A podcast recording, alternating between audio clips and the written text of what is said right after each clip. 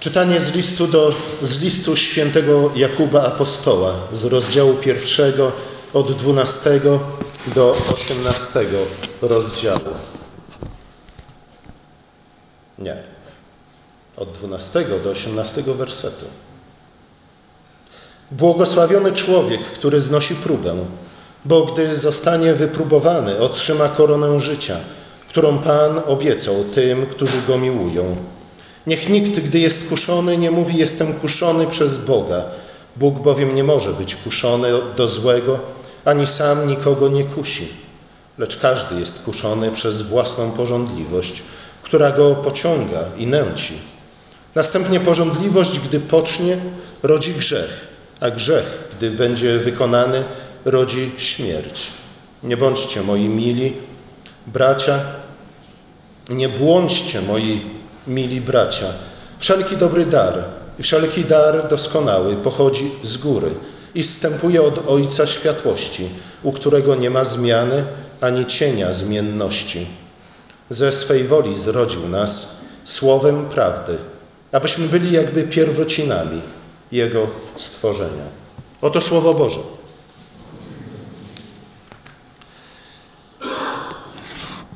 Jakub rozpoczyna ten fragment swojego listu od nazwania błogosławionymi tych, którzy w czasie pokusy, w czasie próby nie ulegną tej pokusie. To słowo greckie peirasmos można tłumaczyć zarówno jako próbę, jak i pokusę. I wcześniej rzeczywiście Jakub używa tego słowa w drugim wersecie, w my, mając na myśli generalnie rzecz biorąc wszelkiego rodzaju próby wiary. Tutaj jednak, ze względu na kontekst, ze względu na dalsze wersety, należy je tłumaczyć właśnie raczej jako pokusę, a więc szczegól, szczególnego rodzaju próbę wiary.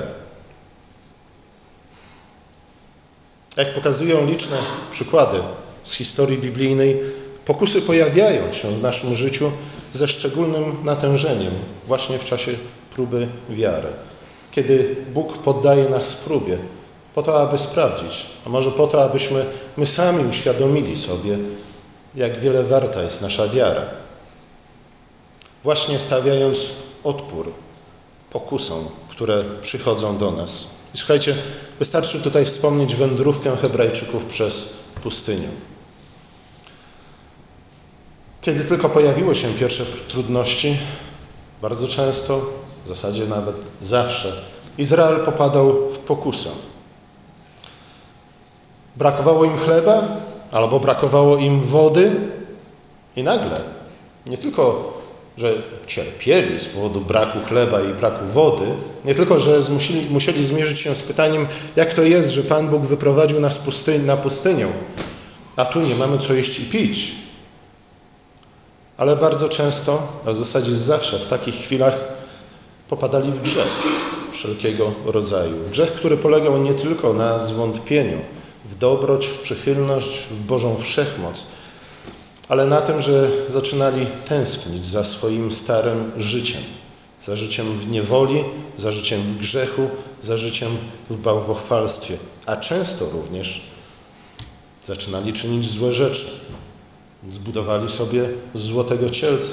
A później, kiedy już niemalże widzieli na horyzoncie ziemię obiecaną, urządzili sobie orgię z pogańskimi kobietami. W wersecie drugim i czwartym Jakub mówi o potrzebie wytrwałości w obliczu próby wiary. Jeśli chcemy, jeśli zależy nam na tym, aby nasza wiara wzmocniła się i dojrzała. Chcesz, aby Twoja wiara była silna? Może niekoniecznie, może nie zawsze powinieneś uciekać przed wszelkiego rodzaju wyzwaniami i próbami, ale może właśnie powinieneś stawić im czoło, dać im odpór. Próba wiary, jak twierdzi Jakub, rodzi wytrwałość, zaś wytrwałość prowadzi do doskonałości, albo jak też moglibyśmy przetłumaczyć ten fragment, do dojrzałości. I słuchajcie, w gruncie rzeczy po to Chrystus przyszedł na ziemię, po to cierpiał, po to umarł, po to zmartwychwstał, abyśmy w końcu stali się ludźmi dojrzałymi. Więc generalnie rzecz biorąc, ludźmi, którzy wiedzą z grubsza, dokąd zmierzają, co chcą od życia, I też to czynią, zmierzają wytrwale do celu. W liście do Efezjan w czwartym rozdziale mówi o tym Paweł. Mówi o tym, słuchajcie, Jezus nie przyszedł tylko i wyłącznie po to, żeby was uwolnić od grzechu, ale przyszedł po to, abyście stali się mężni, abyście stali się dojrzali na podobieństwo Chrystusa. Abyście z jednej strony nie ukrywali się zawsze za cudzymi plecami i zrzucali winę za swoje decyzje na innych ludzi, ale z drugiej strony, abyście może też innych potrafili prowadzić ku dojrzałości. Tutaj z kolei w przeczytanym przez nas fragmencie Jakub stwierdza, że wytrwałość w obliczu pokusy owocuje koroną życia.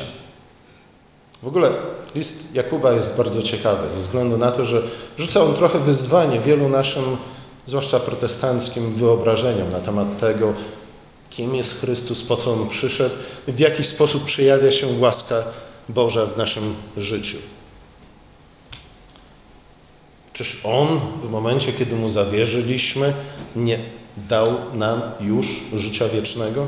No tu Jakub zdaje się mówić, że dopiero kiedy wytrwamy w chwili pokusy, otrzymamy koronę życia. Dosłownie mówi tutaj o wieńcu, który otrzymywał zwycięzca na przykład w zawodach sportowych. Wieniec laurowy albo coś w tym stylu. To było zawsze znakiem, to była nagrodą, że wytrwał, że ćwiczył pilnie, wytrwale, nie poddał się wtedy, kiedy to ćwiczenie nie sprawiało mu absolutnie żadnej przyjemności, ale czynił to właśnie ze względu na nadzieję zwycięstwa. Nowy Testament wiele razy posługuje się właśnie tym symbolem. Korony, a dokładnie wieńca zwycięzcy, jaką otrzymają wierni wyznawcy Chrystusa, którzy o swoje zbawienie będą zabiegać z drżeniem, którzy wytrwają do końca, którzy dobiegną do mety. Warto zauważyć, że korona życia obiecana jest tym, którzy miłują Boga. Słuchajcie, być może wiele razy komuś mówiliście, że Go kochacie. Ale wasze słowa są tylko tyle warte, ile wasze życie, ile wasze czyny, ile wasze decyzje, które potwierdzają te słowa. Słuchajcie, ile małżeństw obiecywało sobie to i tamto i siamto, tylko po to, żeby prędzej czy później stwierdzić, że w ogóle nie zna tej drugiej osoby. A może nawet, że ta druga osoba jest posłańcem samego piekła w jego życiu. Próba wiary, zwłaszcza opór wobec pokus, jest dowodem na to, że kochamy Boga. A jeśli kochamy Boga, to znaczy również, że w Nim złożyliśmy naszą wszelką nadzieję. To znaczy, że od czasu do czasu zadajemy sobie pytanie, no dobrze, ale jeśli nie Chrystus, to dokąd pójdę? Jaka jest alternatywa życia z Bogiem? Pismo Święte jest tu jednoznaczne. Są tylko dwie drogi, szeroka i wąska. Jedna prowadzi do nieba, a druga prowadzi do piekła. Słuchajcie, Bóg naprawdę nie musi nas skazywać na piekło. Jeśli kiedyś znajdziemy się w piekle, to tylko i wyłącznie ze względu na to, że sami sobie je zbudowaliśmy, umościliśmy, przygotowaliśmy i bardzo, bardzo konsekwentnie do niego zmierzaliśmy. Próba wiara, zwłaszcza opór wobec pokus, jest dowodem na to, że kochamy Boga, a zatem również dowodem na to, że Jemu zaufaliśmy. Ponieważ tym jest wiara, w sensie biblijnym, zaufaniem Bogu, że Jemu zawierzyliśmy nasze życie, że ufamy Mu, że wiemy, że On jest dobry, mądry, nam przychylny, wszechmocny. W związku z tym droga, którą On nas prowadzi, choć nie zawsze jest przyjemna, no słuchajcie, właśnie to jest ten problem, że nie o przyjemność tutaj chodzi, przynajmniej nie o teraźniejszą przyjemność, choć nie zawsze ona jest przyjemna, to prędzej czy później będziemy cieszyć się, radować się. Doznamy radości, jakiej nigdy jeszcze w życiu nie doświadczyliśmy, kiedy w końcu Bóg powie nam, dobrze, sługo dobry i wierny, wejdź do mojego domostwa, ciesz się w końcu i włoży na nasze głowy koronę życia. Następnie Jakub stwierdza, że Bóg ani nie ulega pokusie, ani sam nikogo nie kusi do złego. W Bogu nie ma i w Bogu nie może być żadnej tendencji, żadnego potencjału do czynienia zła. Obecność zła w świecie być może pozostaje dla nas jakąś tajemnicą. Ale tutaj Jakub mówi, słuchajcie, Właśnie ze względu na to, że w Bogu nie ma żadnej tendencji, żadnego potencjału, żadnej skłonności, ani żadnego źródła zła.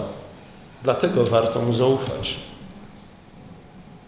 Ponieważ historia nie polega na wiecznej walce dobra ze złem.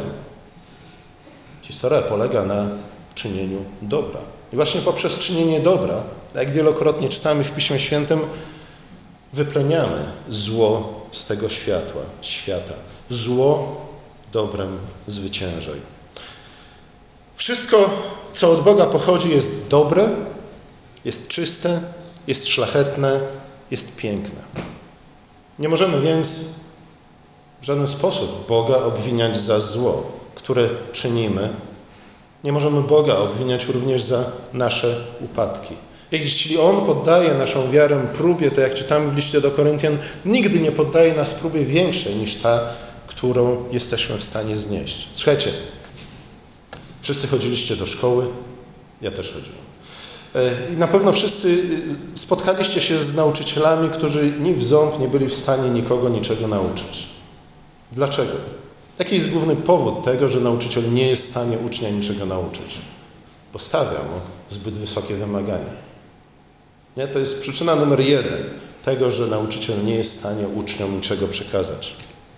Zawsze musi być jakieś wyzwanie, nie? Ze względu na to, że na tym polega nauka, na zdobywaniu wiedzy, której jeszcze nie posiadamy, albo na zdobywaniu zdolności, których jeszcze nie posiadamy. Nie? Ale zawsze to wyzwanie musi być na tyle małe, żeby było osiągane. Źli nauczyciele po prostu o tym nie pamiętają. Albo może się tym w ogóle nie przejmują. Bóg tak z nami nie postępuje.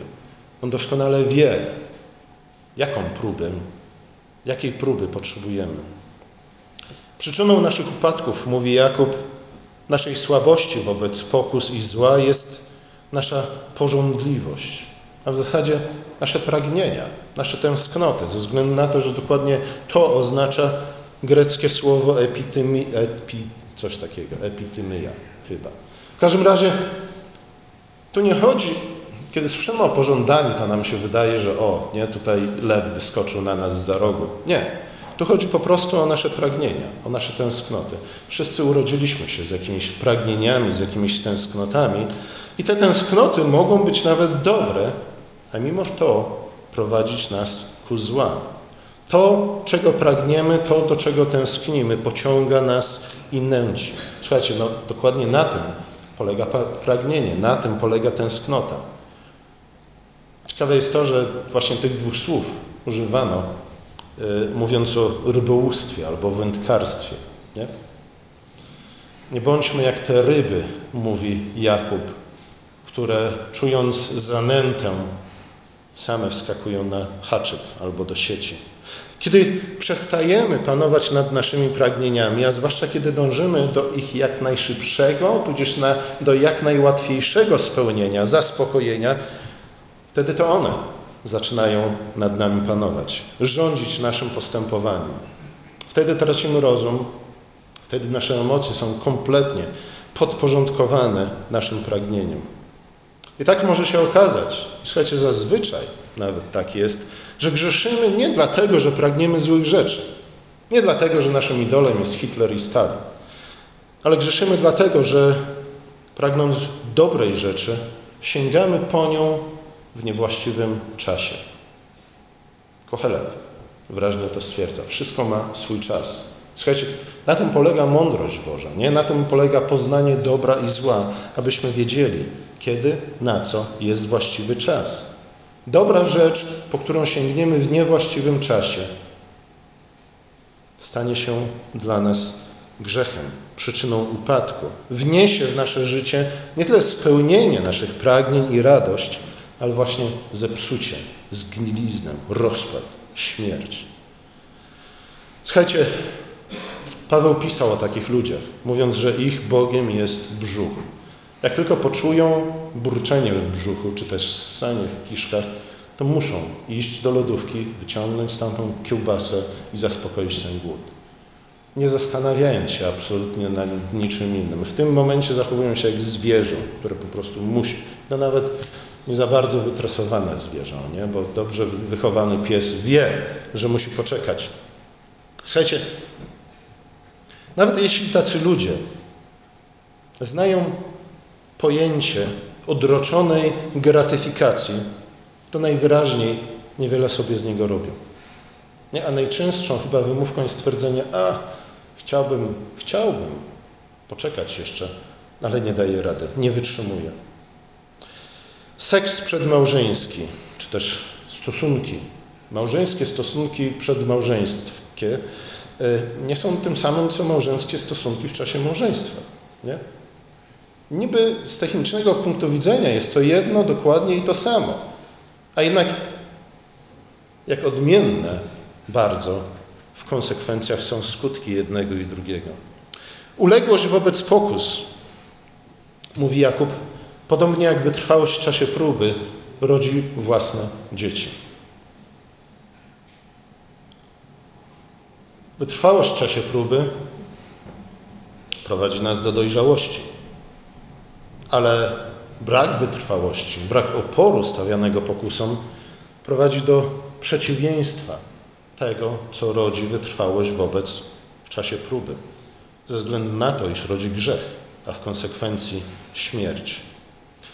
Pragnienia, nad którymi tracimy kontrolę, rodzą grzech, który z kolei prowadzi do śmierci.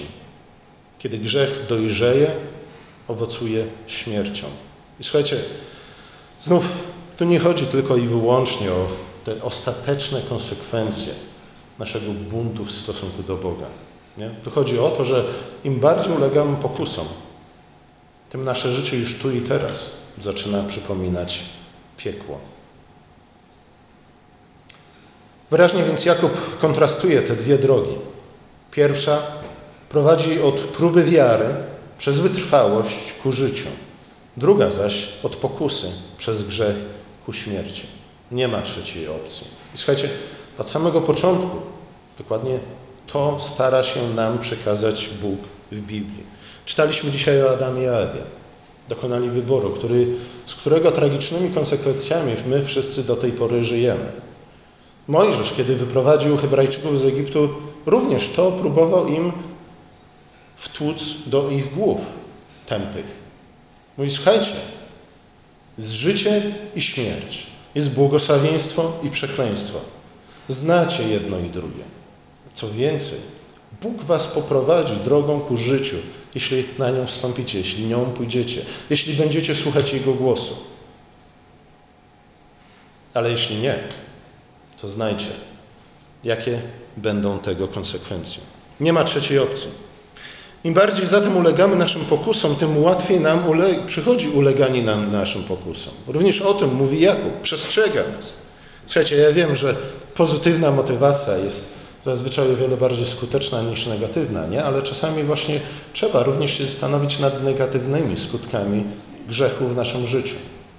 Albo zaniedbań, albo niedbałości, albo braku wystarczającej troski o to, co istotne, o to, co najważniejsze. Po to, abyśmy może się przestraszyli, właśnie ze względu na ten strach, zaczęli szukać tej właściwej ścieżki. Nie wiem, czy znacie jakichś byłych narkomanów w swoim, narkomanów w swoim życiu, ale właśnie od tego zaczyna się wszelka skuteczna terapia. Od strachu przed tym, gdzie człowiek może się znaleźć, jak może skończyć się życie jego i jego bliskich, jeśli nie zejdzie z tej drogi. Słuchajcie, kiedy ba, im bardziej ulegamy pokusom, tym łatwiej nam to przychodzi. Tym bardziej tracimy również kontrolę nad własnym życiem. A to z dwóch powodów. Po pierwsze, jak wiemy, mięśnie nieużywane zanikają. Mózg nieużywany zanika. Ale słuchajcie, to dotyczy również tego, co moglibyśmy nazwać mięśniami naszej duszy.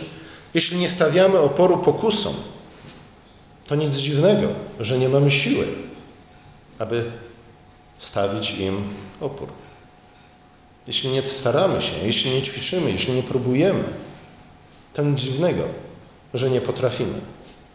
Im bardziej brakuje nam duchowej dyscypliny, tym słabsi okazujemy się w obliczu pokusy.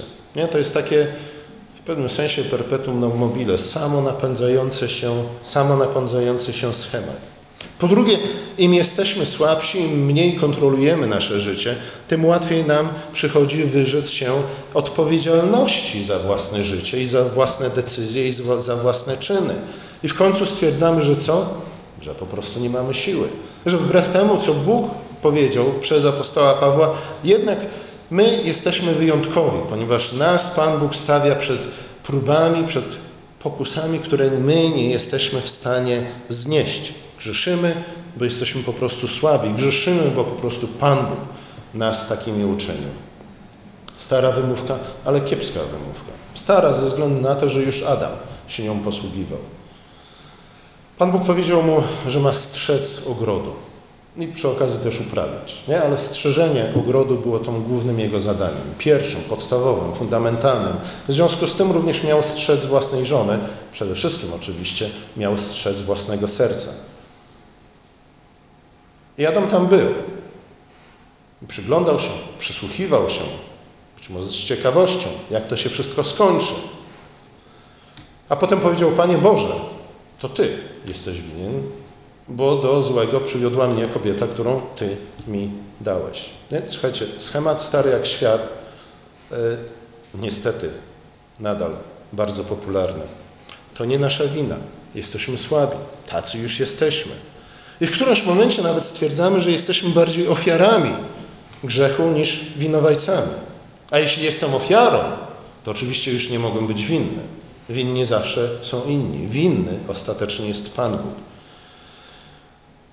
Ja sam jestem w związku z tym zwolniony z wszelkiej odpowiedzialności. A zatem jakiekolwiek konsekwencje mojego grzechu mnie dotkną, to również ja nie zawiniłem. To ktoś inny. Zrzeknięcie się odpowiedzialności za własne życie i za własną przyszłość bywa miłe, właśnie dlatego, że możemy zwalić winę na kogoś innego. Nie? A to jest w gruncie rzeczy coś, co sprawia nam wielką przyjemność. Nie? Obwiniać innych ludzi. Jest również łatwe, bo w gruncie rzeczy nic nie trzeba robić. Nie wymaga to absolutnie żadnego wysiłku z naszej strony. Możemy powiedzieć, że życiem możemy cieszyć się jednak tylko na tyle, na ile bierzemy za nie odpowiedzialność. Tylko na tyle jesteśmy w stanie cieszyć się naszym życiem, w ogóle cokolwiek z nim zrobić, cokolwiek osiągnąć w życiu, jakąkolwiek chwałę odnaleźć, tylko na tyle, na ile jest, bierzemy odpowiedzialność za własne życie. Na ile przynajmniej chcemy i staramy się je kontrolować. Słuchajcie, nie chodzi tu o to, że sami jesteśmy winni każdej tragedii, która nas spotyka. Nie o tym mówi Jakub. I kiedy czytamy Pismo Święte, to wiemy, że czasami jest inaczej. W rzadkich przypadkach, być może rzeczywiście jesteśmy jak Hiob. Cierpimy właśnie dlatego, że jesteśmy wierni Bogu i sprawiedliwi. Ale Bóg wyraźnie wykazał również, i nie zapominajmy o tym, jak bardzo mylili się przyjaciele Hioba, kiedy twierdzili, że jest inaczej. Tutaj Jakub mówi o tych przypadkach, kiedy właśnie sami zawiniliśmy własną niedolą. Słuchajcie, po to każdej niedzieli zaczynamy nabożeństwo od wyznania grzechów, abyśmy sami sobie to przy, przypomnieli, abyśmy usłyszeli to, wychodzące z naszych własnych ust, że jesteśmy ludźmi grzesznymi. Więc nie powinniśmy za bardzo ściemniać, mówiąc o tym, że ktoś inny jest winny za wszelkie i każde zło, jakie nas spotyka. Czasami tak jest, ale nie zawsze. Nie zapominajmy też, o jaką stawkę tutaj idzie. Życie albo śmierć. Słuchajcie, nie jakieś abstrakcyjne życie i nie jakaś abstrakcyjna śmierć. Moje życie albo moja śmierć. Twoje życie albo twoja śmierć.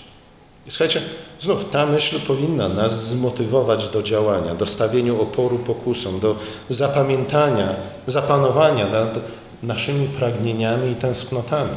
Również nad tymi dobrymi, pięknymi, szlachetnymi, o które warto zabiegać. Słuchajcie, może warto poczekać piętnaście minut, aby zjeść dwie pianki, a nie jedną. Niektórzy wiedzą, o czym mówię. A ci, co nie wiedzą, niech sobie poczytają o tak zwanym teście marshmallow, którym próbuje się dzieci, nie? Małe dzieci. Daje im się jedną piankę i mówi, słuchaj, możesz ją zjeść tu i teraz. Albo poczekasz piętnaście minut i tu na talerzyku obok leży druga. Jeśli wytrzymasz piętnaście minut, to zjesz dwie. Słuchajcie, większość dzieci nie jest w stanie tego zrobić. Ale ja bym powiedział, większość z nas mówi, a lepszy wróbel w garści niż, co na dachu? Gołąb albo coś takiego. Zamiast oddawać się impulsywnemu poszukiwaniu przyjemności, może jednak powinniśmy pomyśleć o tym, jaka nagroda czeka tych, którzy są cierpliwi. Dobra wiadomość polega na tym, że Bóg nie tylko obiecuje nam koronę życia, ale również obiecuje nam pomoc w zabieganiu o tę koronę życia. A On nie zostawia nas samych w naszych próbach. On wyposaża nas we wszystko, czego potrzebujemy, aby przejść przez tę próbę. Najpierw Jakub stwierdza, że Bóg udzieli mądrości każdemu, kto prosi o nią z wiarą. Proście, a będzie wam dane. Szukajcie, a znajdziecie. Pukajcie, a będzie wam otworzone, mówi Jezus. Czy rzeczywiście wierzymy w te słowa? Czy też uważamy, a może to jest bardziej jakieś pobożne życzenie niż obietnica? Przy czym mądrość, którą Bóg obiecuje każdemu, kto prosi o nią z wiarą, oznacza tutaj oczywiście nie tylko wiedzę. Słuchajcie, wiedzy zwykle nam nie brakuje. Brakuje nam coś innego. Zdolności, a może nawet chęci do tego, aby podjąć właściwe decyzje. Może dlatego, że zbyt wiele nas one będą kosztować, a wyobrażamy sobie życie z Bogiem właśnie jako coś, co, za co nam osobiście nigdy nie, przy, nie powinno przyjść zapłacić. Nie? Przecież zbawienie jest z łaski i tylko wyłącznie z łaski. My nie możemy niczego do niego dołożyć. Słuchajcie, może powinniśmy jednak od czasu do czasu zrewidować niektóre slogany, którymi zbyt często się posługujemy bez ich szczególnego zrozumienia. Tutaj z kolei Jakub wyjaśnia, w jaki sposób Bóg udziela nam tej mądrości. Mówi, że On czyni to przy pomocy słowa prawdy. Zatem w pierwszej kolejności, nie? Tym, tym punktem wyjścia jest wsłuchiwanie się w słowa, ale potem Jakub mówi, słuchajcie, ale to nie wystarczy tak naprawdę. Nie, to jest dobry początek, ale to jeszcze nie jest koniec. Musicie jednak stać się tymi, którzy nie tylko słuchają, ale również wykonują to słowo. Proście, a będzie wam dane. Szukajcie, a znajdziecie. Pukajcie, a będzie wam otworzone, mówi Jezus. Z jednej strony zatem Jezus mówi, że mamy zabiegać o dobre dary, ale z drugiej strony stwierdza, że musimy w końcu rozpoznać, co jest tym najlepszym, najdroższym, najważniejszym darem. O co tak naprawdę w życiu chodzi? O co powinniśmy zabiegać? Czy przyjemność? Czy radość tu i teraz?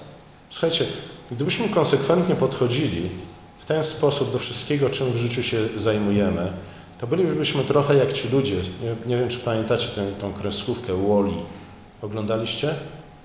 A w którymś momencie ten robot spotyka ludzi, którzy chodzić już nawet nie potrafią.